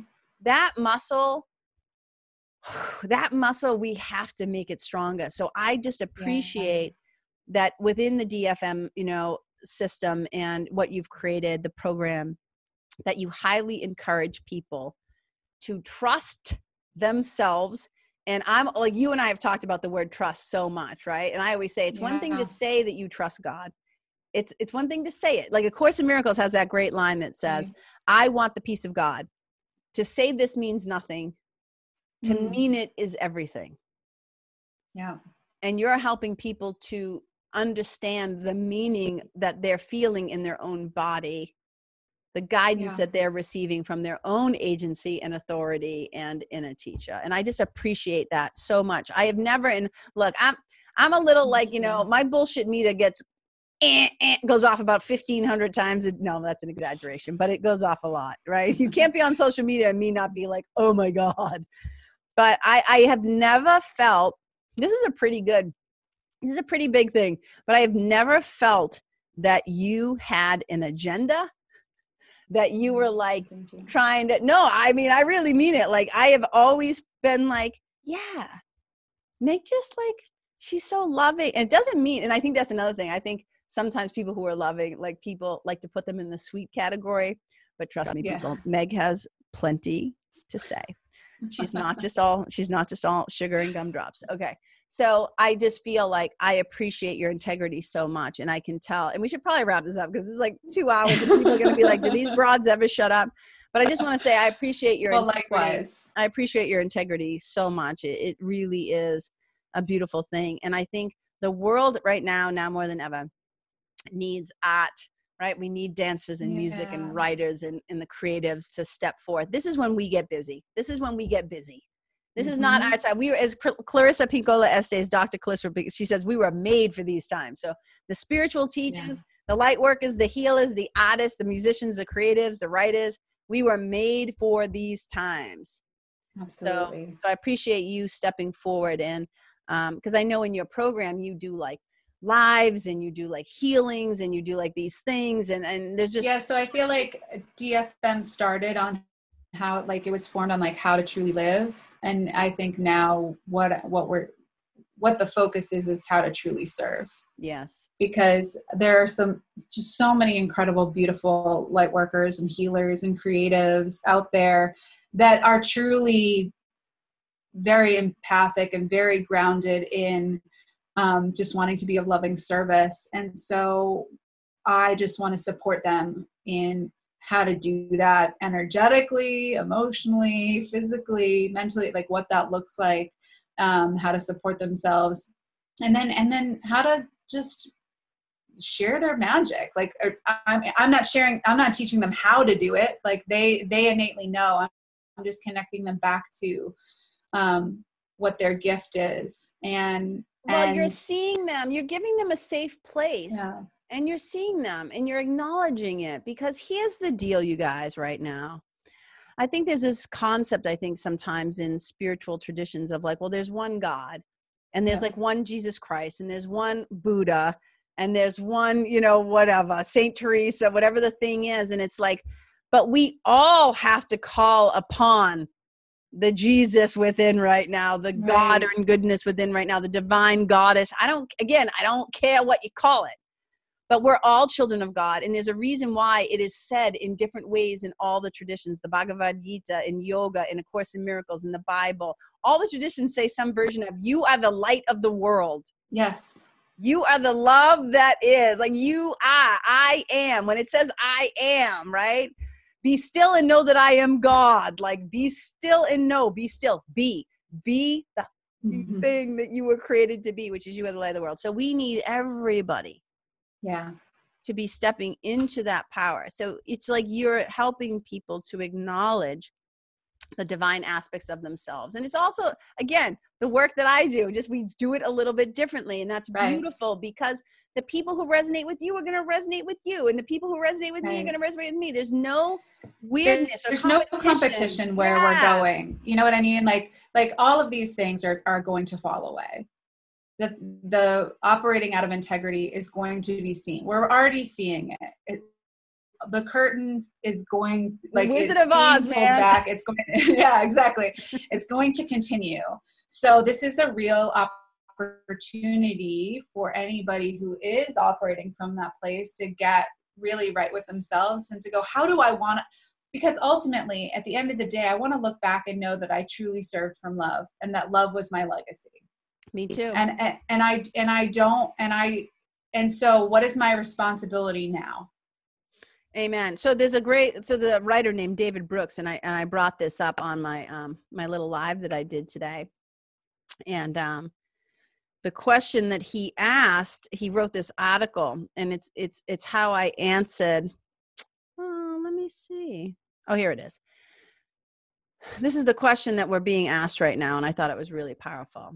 Um so here are the questions that he asked and I, will get to it. He said um he, he asked these questions. This is again David Brooks. He said, Are you ready to die? If your lungs filled with fluid a week from Tuesday, would you be content with the life you lived? Do you know where your most trusted spiritual and relational resources lie? And then this one is the one that we're really talking about right now. What role do you play in this crisis? Like, how are you showing up? How have your choices so far led to your own version of this apocalyptic kind of moment, right? But really, right. here, here's the most powerful one that I loved, which you're you're basically speaking to. What is the specific way you are situated to serve? Hmm.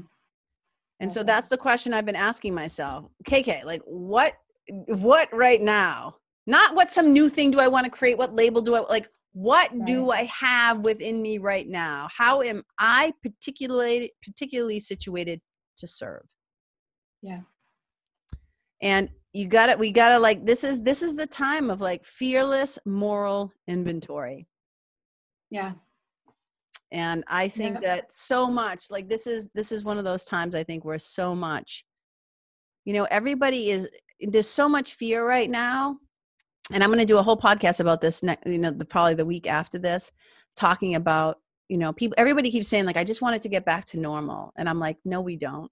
Yeah. No. No we don't. We want to we want a new normal right? And right. we want to ask ourselves right now not only what parts of this world that we're not as you were saying it's all shifting right now. Right. a, a lot will be revealed from this. Mm-hmm. physically personally professionally like we're gonna start to, like the, the veil the veil is very very very very thin. And the yeah. curtains are getting pulled back so it's like who do i want to be?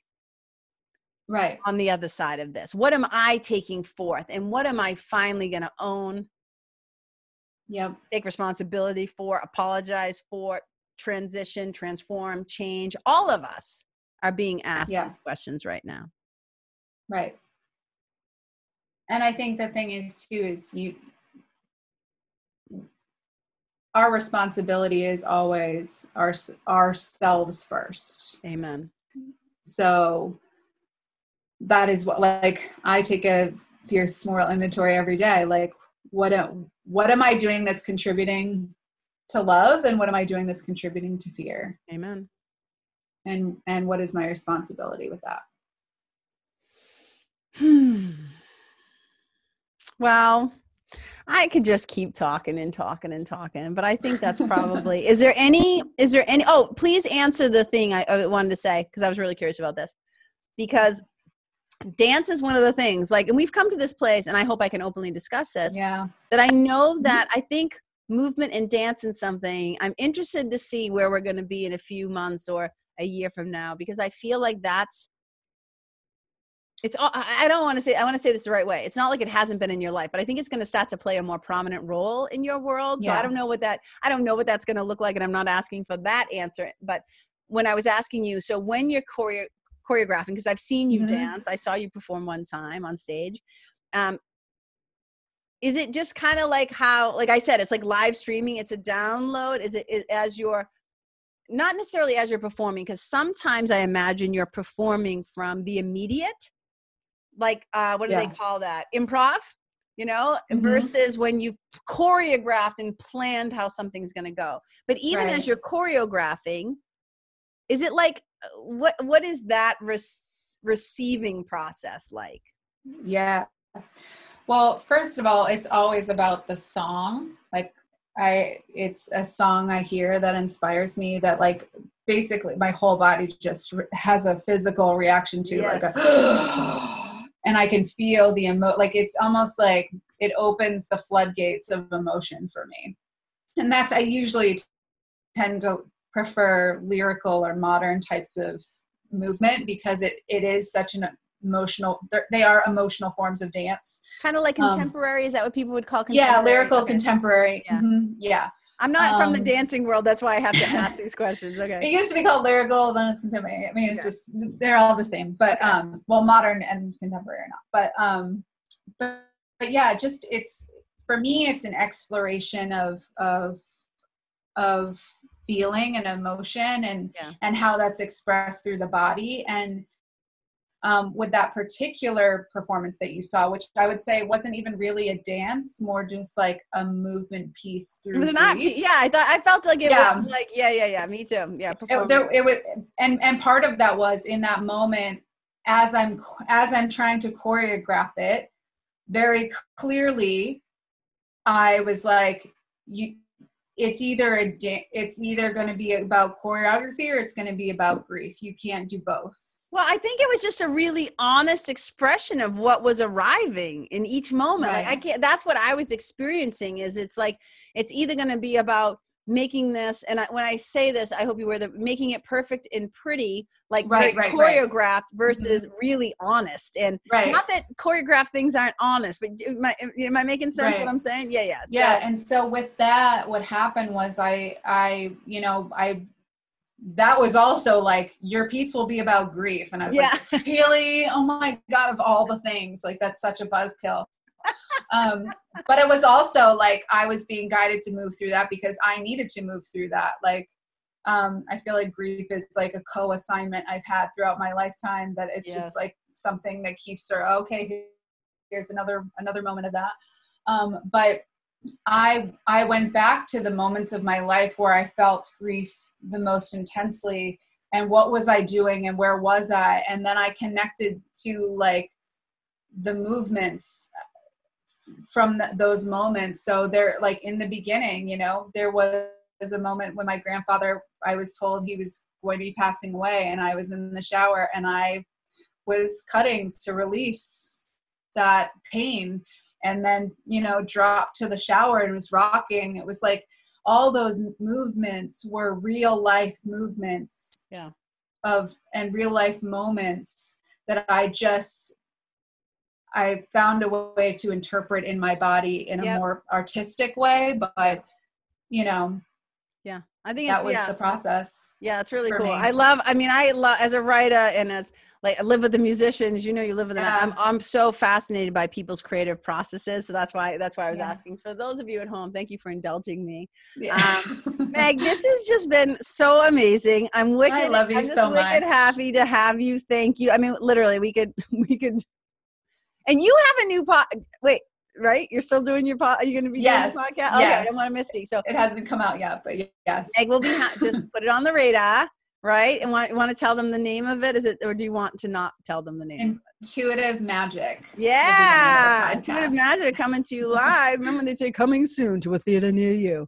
Um, so just tell people, tell the beautiful people at home who have hung in this long. If you're still here in the sound of our thank, voice, yes, again, thank you. amen. Hang, thank you for hanging. Yeah, thanks for hanging, and tell them how to uh, how to get in touch with you, how to reach you, and I'll put it on the thing too. But I just want them to to hear it from you. Yeah, I mean, I'm mostly on Instagram, so just come hang out on Instagram. Meg. Well, could you get Haines. some dashes? Tell them how to literally find yes, you. It's meg dot m dot Haines H A I N E S is the Instagram. And what's handle. your what's your what's your website? It's just meghaines.com. So keep it really simple. And is Divine Feminine Mastery taking um is it always open for enrollment or is it like um like you know? Mm-hmm. Yeah it's kind of like a monthly membership. I i don't get too technical with the terms but it's, but, it, but it's open the doors are open and people are welcome and people are welcome. Yeah. yes. Okay cool. Awesome. Is there any events or anything you have coming up that you want to share about that i was uh, not aware enough to ask? No no. I mean i just you know come find me on instagram like I love to meet people, connect with people, and um, I'm sure there's some collaborations ahead. Yeah, I know. We're trying to. so, we're trying to. We're not even. It's like, and that's why it probably hasn't happened. Meaning, like, we're not. I right. think we're we're just open to. We yeah, we know that at some point we're gonna do something, and I I kind of think of us like um, you know, we're like um I, I, it's not yin and yang. It's not that, but I think we're we're a really nice complement to each other. Do you know yeah. what I'm saying? Yeah. So, I don't know, world. Just just sit tight. We're gonna be coming up with something at some point, right? I don't know what it's gonna look like, but um, but we we um we love you guys. Thank you yes. so much for tuning in. Um, I appreciate. I mean, especially during this time. Um, you know, some people are finding that they are. Um, you know they're still working at home but now with kids so a lot of people yeah. are like oh my god i have so much time that is not everybody's experience so for those of you who have found right. the time to hang out with us we really really appreciate that and as you guys as i always tell you um, right now is really an opportunity to to practice and to put into applicable pragmatic living all these principles that we talk about like now is a really powerful time to start to do that and the way that i end the show and i always say to you like wherever you go may you be a blessing like i really mean that now more than ever right now more than yeah. ever so i see you guys and i feel you and and I celebrate you and I appreciate you and I love you so much. And I know, I mean, Meg, I'm just basically speaking for Meg because I know, I know her heart and I know her spirit and what what these are for her. Yeah. So just wherever you go, may you be a blessing. Bye. Thank you, KK. You're welcome, honey. Hey, you guys, thank you so much for tuning in to this episode of The Karen Kenney Show. I super duper appreciate your time friendship, and support. And look, if something that I shared from my heart today somehow landed in yours, I'd love to hear about it. So please tag me on Facebook or Instagram or IG stories or wherever the cool kids are hanging out these days and let me know what your favorite part was or what you found most helpful. You can find me over at Karen Kenney Live. That's Karen, K E N N E Y L I V E. And if you're digging what I'm saying and you want to hear more, I'd be wicked grateful if you could go to iTunes and subscribe and leave a review because you guys, that's how you'll help me to keep spreading the love. And if you can think of someone that could benefit from hearing this episode, please share it with them. I'd also love to stay connected with you. So if the feeling is mutual, please go to KarenKenney.com backslash freebie and download my free guide to building your spiritual team. Until next time, my brothers and sisters, keep living in the fearless flow. Know that I see you, I appreciate you, and I love you. And wherever you go, may you be a blessing.